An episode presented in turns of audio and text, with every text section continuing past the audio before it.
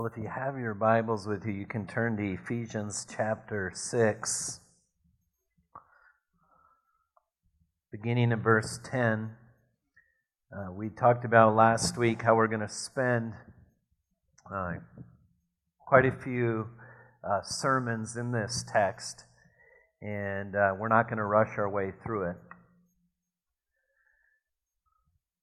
So this morning we're going to look at the through verse 13. Or, excuse me, to verse 12. He says, Finally, be strong in the Lord and in the strength of his might. Put on the whole armor of God, that you may be able to stand against the schemes of the devil.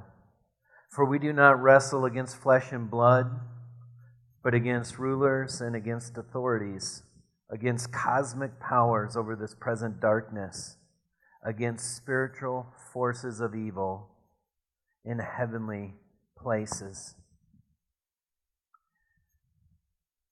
Father, help us believe what your word tells us. Father, I pray that we would be wise with the life that you've given us, with the Spirit that you've put within us, Father, that we would walk with Him. The word that you've given us, Father, that we would have faith in it. The brothers and sisters that you put in our life, that we would exhort one, and, one another every day as long as it's called today. Father, that we may remain faithful against the devil's schemes. We pray this in Christ's name. Amen. As we look at a text like this, I think it's important that we come at it from a very practical sense. So, a question that I don't think, uh, I think we all know the answer we ought to give to it, but how should we start our day? What would be the best way you could start your day? Every Christian knows the answer is supposed to be with prayer and getting in God's Word. If you could set yourself the perfect day for the best spiritual growth, we all know that's what we would what we're supposed to say. And if you ask the question, well, why do that? Someone might answer so that we can learn more about God, so that we could love God more. And that would be a good answer. Someone else might say, well, it's important that we get in God's Word because we'll reap what we sow. And if we sow to the Spirit, we'll from the Spirit reap eternal life. And if we sow to the flesh, we will from the flesh reap corruption. And that would be a good answer. I don't know that we would get all those good answers. I think many Christians would just say, that's just what you're supposed to do. That's what good people do.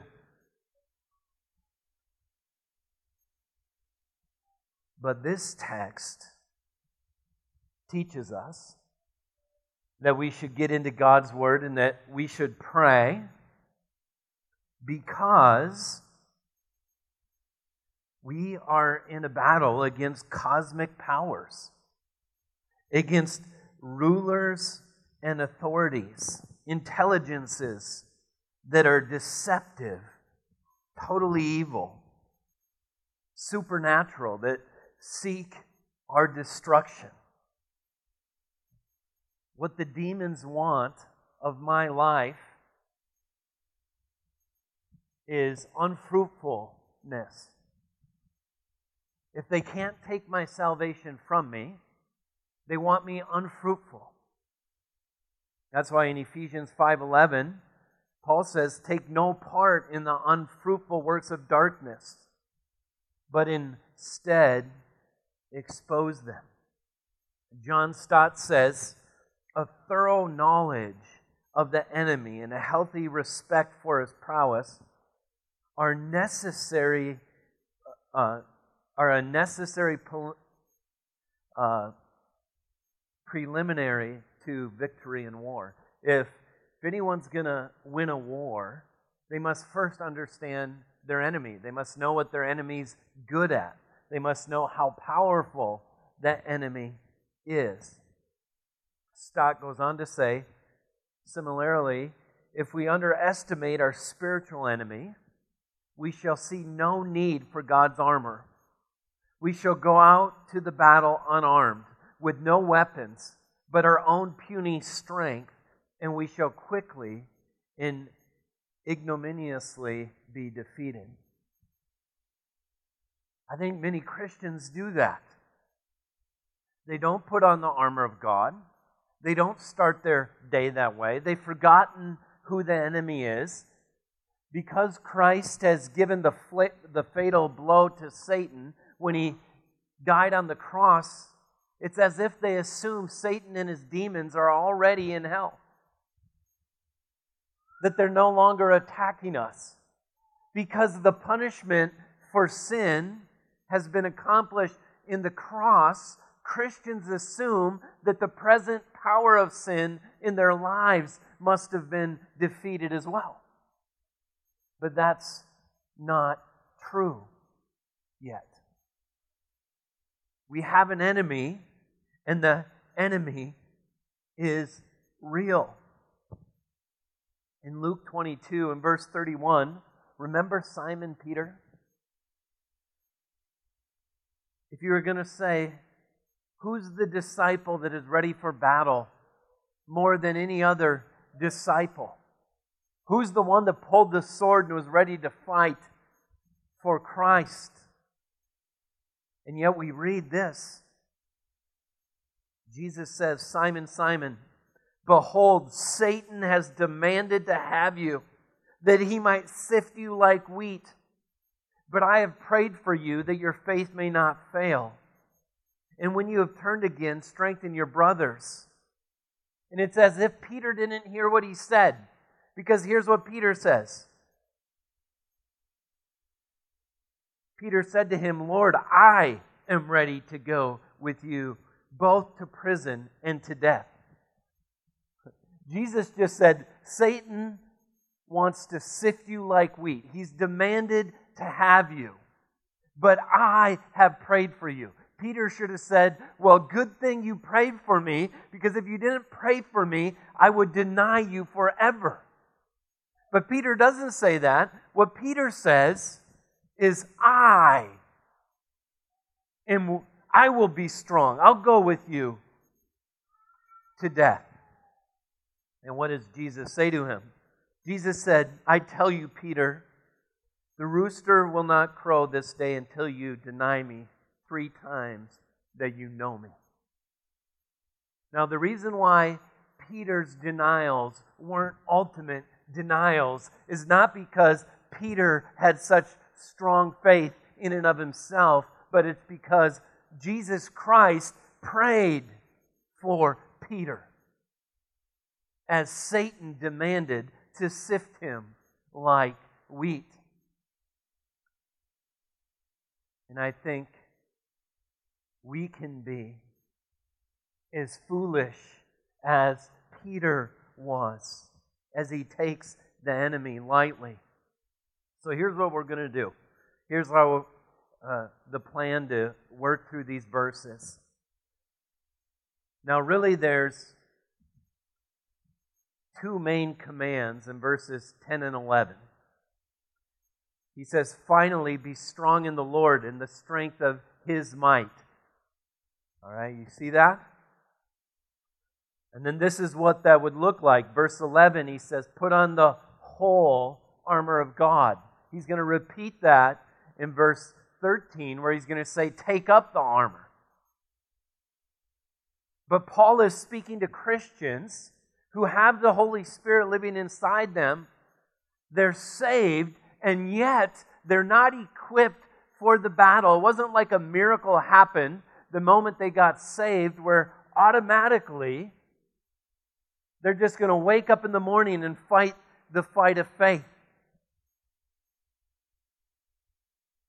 But they're called to take initiative, to find their strength in the Lord and not in themselves, to put on the armor of God through the word and prayer. So, we're going to spend the majority of our time, probably six or seven sermons, unpacking that command as we unpack the armor of God.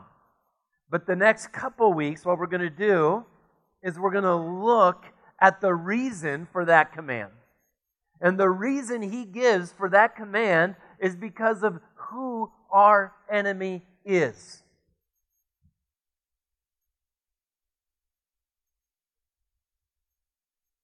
Look at what he says. Put on the whole armor of God that you may be able to stand against the schemes of the devil.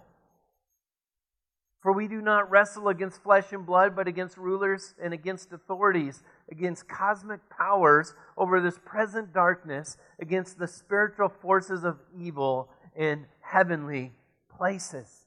That's why he says, Be strong in the Lord, in the strength of his might, because it's laughable how easy Peter can be defeated, how easy we can be defeated in our own strength. And so, as you look at your notes, what you're going to find is that we're not going to get through all these notes. We're, we're basically going to look at the command be strong in the Lord, knowing the enemy well. We're going to begin to look at the enemy. We're really only going to touch the surface that our enemy is supernatural. We'll spend next week in the following uh, weeks after that, taking a more topical look at Satan and his demons so we can understand how our enemy is presented to us uh, in the Word of God. Now, I want to give a word of balance at the front end of this. Whenever you take on a study like of Satan and his demons, we want to do it in a way that is balanced. Often, with just about any truth, there will be ditches on both sides of, a, of that truth. Uh, you can really look at any truth God puts forth in the Bible, and you could see ditches which have something of the truth, but miss the balance of what the Scripture says about it the studies of the study of angels and demons is not without exception uh, to that rule. We've all known people who have been obsessed with certain topics in the scriptures. People can become so unbalanced in studying a certain topic that a person can wonder do they even love Jesus? Do they even remember what the gospel is? They can become so enamored with a certain topic, become so unbalanced even everything they're saying within that topic can be maybe right, but they can not hold it in the balance the Scripture gives it to us. Uh, there is a form of Christianity that is obsessed with angels and demons. They read everything through the lens of the spiritual. Uh, these folks, in a sense, can blame the devil for everything. The devil can't cause anyone to sin. The devil tempts people to sin of their own volition. The devil deceives people to sin of their own volition. People can be so amazed at the spiritual realm that they actually are tempted to worship angels and demons. In fact, this was a problem when Paul was writing his letters. When he wrote to the Colossian church at Colossae, he says in chapter 2, verse 8, he says, See to it that no one takes you captive by philosophy and empty deceit, according to human tradition, according to the elemental spirits of the world, and not according to Christ. He says, Be careful. Many of you are believing philosophies of demons. Human philosophies, on the one perspective, that are actually being carried along by these elemental spirits. Then he says in verse 18 of Colossians chapter 2, he says, Let no one disqualify you, insisting on asceticism. That's the denial of your body of physical things. And worship of angels. Let no one disqualify you with the worship of angels, going on in detail about visions, puffed up without reason by a sensuous mind, and not holding fast to the head, from whom the whole body, nourished and knit together through its joints and ligaments, grows with the growth that is from God. If with Christ you've died to the elemental spirits of the world, why are you still living in them? So the idea is false teachers have come in and said you need to worship these spirits and give visions from these angels and get this extra knowledge. And Paul's making an argument that the fullness of deity dwelt in bodily form in the person of Jesus Christ. And if you have Jesus Christ, if all the treasures of wisdom are bound up in Him, then you don't need extra wisdom from angels and demons and visions. But they were obsessed with Him. This is a culture obsessed with them. And so we can think of a form of Christianity in our day that can be imbalanced. They can talk all about angels and demons all the time, and they've taken their eyes off the head, Christ. There are other groups of Christians who may give mental assent to the reality of the spiritual world around them, but in reality, they live and think as though everything is just material. And so the question is how can someone stay on the road and not slide into the ditch on either side? You know, if I was guessing as your pastor and shepherd who seeks to understand and know you, my guess would be if you were in a ditch you might be in the ditch that pretends as though, or you practically live your life as though we don't live in a spiritual world. That there isn't a real enemy, a lion, a lion that is seeking to devour us. If I had to guess, that might be the ditch we would be in. Someone might say, How can you stay on the road? Here's the way you stay on the road. You look at what God says about any topic in light of it of what God says in the whole scripture. We're always looking at individual texts, but not just zooming in on them and forgetting about everything else God has said. That's how you stay on the road and stay out of the ditch.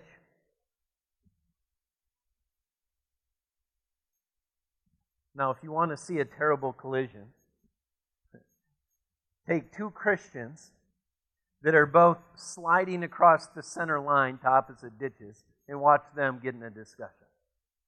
Just turn on social media, Christian social media, you'll see this happen all the time. Usually, two people in two ditches hitting head on, and you'll see something ugly. That's common. It's one thing when someone's in a ditch with people all going into the same ditch. It really gets ugly in Christianity when people aren't balanced in what the scripture says about any topic. So we want to be careful. I just, I just want to give that word of warning as we jump into this. But I have to say that as I've been studying this, the last few months, I have to admit that I haven't quite thought about the reality of the Christian life in regards to the enemy in the way that Paul presents it. I was shortchanging the enemy. The Bible tells me that I ought to be more concerned about the devil's schemes than I was thinking of. Now, I'm not to fear him in Christ. I think Paul would say you better fear him outside of Christ. If you go on it by yourself, alone, not in prayer, not in the Word, then Satan will wreak havoc in your life as you become deceived by him. You know, as we just look at Ephesians, it's in every chapter of Ephesians. Paul's worldview of this world is in every chapter. Chapter 1, verse 19. He wants us to know the immeasurable greatness of Christ's power towards us who believe. According to the working of his great might that he worked in Christ when he raised him from the dead and seated him at the right hand in heavenly places. And then he says, far above all rule and authority, power and dominion, above every name that is named, not only in this age, but also in the age to come. Right there, he's saying, I want you to know Christ's power. His power is even greater than the spiritual principalities and powers and authorities which the Ephesian church understood that. And then in chapter 2, he says, You were dead in your trespasses and sins in which you once walked, following the course of this world, following the prince of the power of the air. That's the devil, the spirit that is now at work in the sons of disobedience. If you want to understand the world, you need to understand that Satan is the God of this world. He is the one in control of this world system. Now, I'm not saying Christ is not sovereign, that God is not sovereign, for the devil is God's devil. But right now, Satan and his demons are how we make sense of this present evil age that Paul says we're living in. That every unbeliever is being controlled by a spirit that is the spirit of the devil. Do you realize that? There's not Christians, then neutral seekers, then non believers, according to a biblical worldview. There's, the, there's those people whose actions are being manipulated by demonic forces. In Ephesians 3:10 he says uh, speaking of the gospel, that this mystery revealed, so that through the church the manifold wisdom of God might now, might now be made known to rulers and authorities in heavenly places. See, when Paul's thinking about the gospel, he's thinking about these powerful rulers and authorities being defeated by one more powerful. In chapter 4, verse 25, he says, Having put away falsehood, let, let each one of you speak truth with his neighbor, for we are members of one another. We were to speak lies, we'd be like the devil, right? And then he says this He says, Be angry and do not sin. Do not let the sun go down on your anger. Give no opportunity to the devil. Don't go to sleep with bitterness in your heart with anger in your heart. For you'd give opportunity to the devil. See, I wonder as Americans read Ephesians if they even see any of this until they get to chapter 6. Now, you just have to be blind not to see it. I guess in chapter 2 they probably see it some. Chapter 5, verse 15, he says, Look carefully how you walk, not as unwise but as wise, making the best use of the time because the days are evil. He says, Therefore, do not be foolish, but understand what the will of the Lord is. Do not get drunk with wine, for that is debauchery, but be filled with the Spirit. He's saying, Don't get drunk because then you'll lose your faculties. It's like rolling out the red carpet for demonic attack. Be filled with the Spirit those in Ephesus would have surely been aware of the supernatural world. they wouldn't have our problem that we have in America today, where we tend to live as though this foe isn't still here seeking our destruction. How do I know they would know? In Acts 19, we see Paul come into Ephesus. We'll pick up reading in verse 11 of Acts 19. Here's what we read God was doing extraordinary miracles by the hands of Paul, so that even handkerchiefs and aprons that had touched his skin were carried away to the sick, and their diseases left them, and the evil spirits came out of them.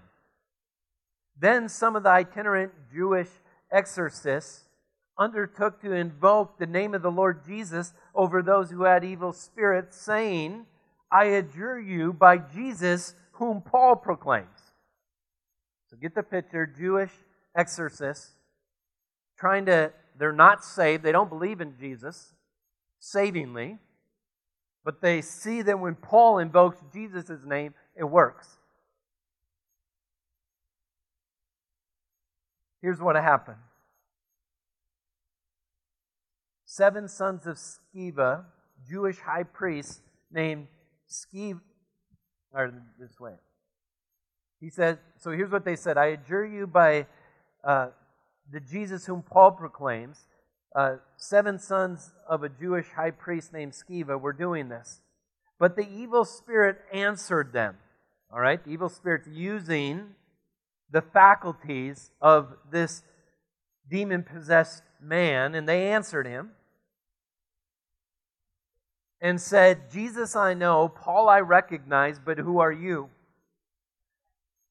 And the man in whom the evil spirit, who was the evil spirit, leaped on them and mastered all of them and overpowered them so that they fled out of the house naked and wounded. So get the picture. One man overpowered seven men, tearing their clothes off, wounding them, and hurting them.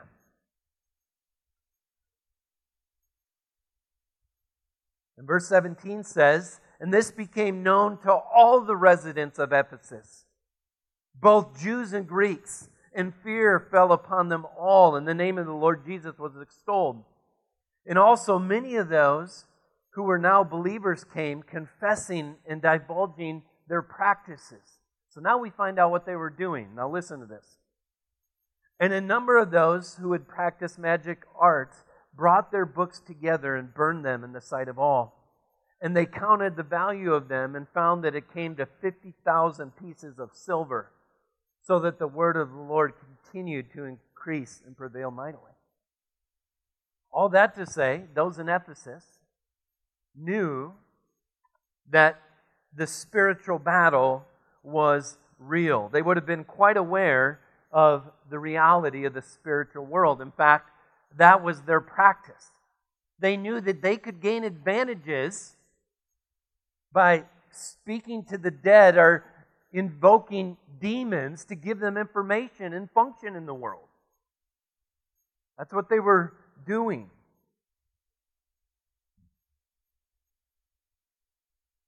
And so, all that to say that as we look at verse 12, as, as we consider verse 12, Paul wants us to understand who our enemy is. He wants us to be strong in the Lord, knowing the enemy well. He says in verse 12, For we don't wrestle against flesh and blood, but against rulers and against authorities, against cosmic powers over this present darkness against spiritual forces of evil in heavenly places. Doesn't this explain life? You ever feel like life is hard? You ever feel like people are hard? Can I get an amen? Right? People are hard. You ever feel like your heart is hard? Do you ever feel like you're wrestling over this or that? You're wrestling over this circumstance or that circumstance with this person or that person. It's like you have this wrestling turmoil within you. Maybe mounts up in anxiety or fear. Anyone relate to that? How do you think about that? Here's what people would say in the world it's just life, man. Just life. You know, life is difficult. Or life is a swear word, right? That's how people talk about it. Man, it's just the way it is. Here's my question if that's so, why does it seem so wrong? If this is just the way it is, if this is just so normal, and it's been this way forever, why hasn't anyone just accepted it as normal? Why doesn't everyone just recalibrate and instead of saying life's difficult or life's hard or life is a swear word, why don't they just say it's normal? It's because they can't deny that something is terribly wrong in the difficulties that they see in this world. It's not the way it's supposed to be. Something has gone terribly wrong. Everybody senses it. Yeah, they'll say that's just life, but how do they say that? They say that with bitterness in their heart. They're not satisfied with that. Something has gone wrong. Otherwise, how could we understand the news? If there isn't a battle against evil, how do you understand the news stations? You tell me. How can you make sense of it without the presence of a battle between good and evil? It's everywhere. It's how we teach our children to write good stories. We can't even imagine a story without it. I looked this up. I'm not claiming to be great at literature. But I Googled what are the basic building blocks of a story, and I read a whole bunch of different ones. But here's one thing I read The building blocks of any great story has setting, conflict. Really. It has conflict, character, dialogue, theme, plot, climax. There's a protagonist and an antagonist. Imagine a story without conflict without evil. That's all we know is living in a world like this. The battle is present everywhere around us. Do you know why you have relational conflict? Do you know? This text tells you. I don't know if you believe it. I don't know if you buy it. But this text tells us why we have relational conflict. If I ask two people that are not getting along with each other, I say, What's the problem? What do you think the most common response is? Yep. There's the problem. You want to know why there's conflict? That person right there. They're the problem, right? But maybe there's a little more spiritual discernment and humility. And the person says, Well, I know I can't point over there, so the reason why there's relational conflict is because my heart is bad. My heart is evil. Well, I got a question to that. Why is that? So then let's do theology. Why is my heart evil? Well, because Adam's heart was evil and I was born from Adam. Okay. So why was his heart evil? Genesis 3 1. Now the serpent was more crafty than any other beast of the field that the Lord God had made. And he said to the woman, Did God actually say? So if you want to follow the questions all the way back, you end up with the serpent in the garden.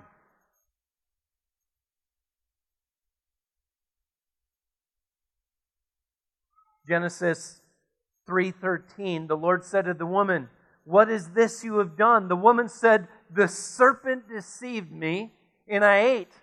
And she was right. The serpent did deceive her, and she ate of her own volition. She was tempted, she was deceived, and then she sinned.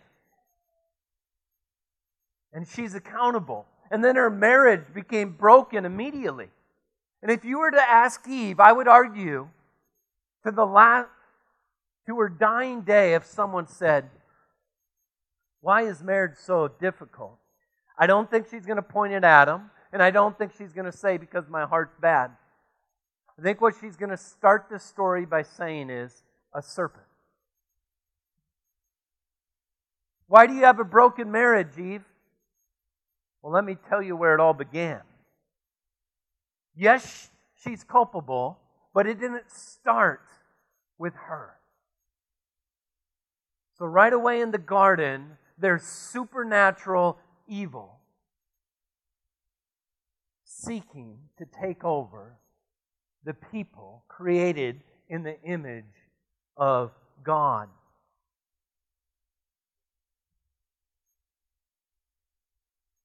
This is why a person, it's so important to understand this, a person doesn't live their life according to reality. A person lives their life according to perceived reality, which is probably why, if you struggle to get into the Word in the morning and you struggle to pray in the morning, it's because you're not living your life according to reality. Your perception of reality is something else. Your perception is, is I have I got this today. You see that? The Bible is what gives us reality. It's a text like this that rightly orients us.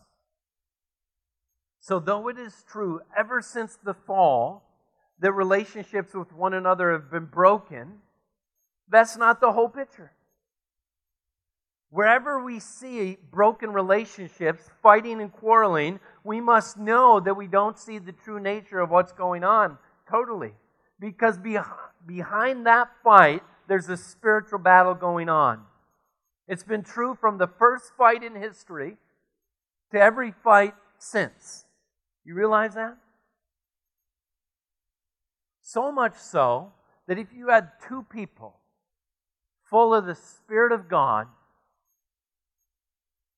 fighting the fight of faith in the power of God, in the strength that He provides with the armor of God on, guess what you're not going to be watching?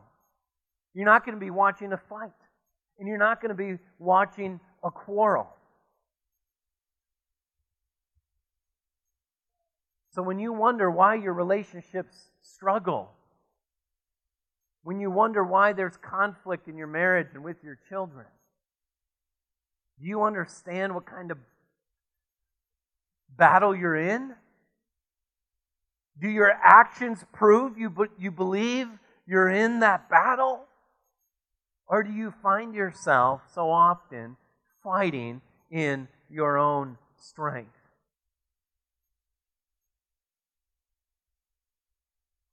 John Stott says, in other words, our struggle is not with human beings our struggle is not with human beings. You believe that? You actually believe that? Your struggle is not with human beings, but with cosmic intelligences, cosmic powers. Our enemies are not human. Here's what Stott says in other words, our struggles not with human beings, but with cosmic intelligences. Our enemies are not human, but demonic. So, according to this text, the spiritual battle is where the wrestling match takes place. Yeah, there's human beings fighting, that's for sure. But that's not the main event. That's not the real battle. That's people who are being deceived by the ones who blinds people's minds, distracts them from pure devotion to Christ. See, just because you're given the Spirit doesn't mean you can't quench the Spirit. Just because you're given the Word of God doesn't mean you can't neglect the Word of God. Just because you're given brothers and sisters in Christ doesn't mean that you can keep yourself from your brothers and sisters in Christ. You see, you have to put the armor of God on. You need to take it up. And it's a daily battle, it's a daily choice.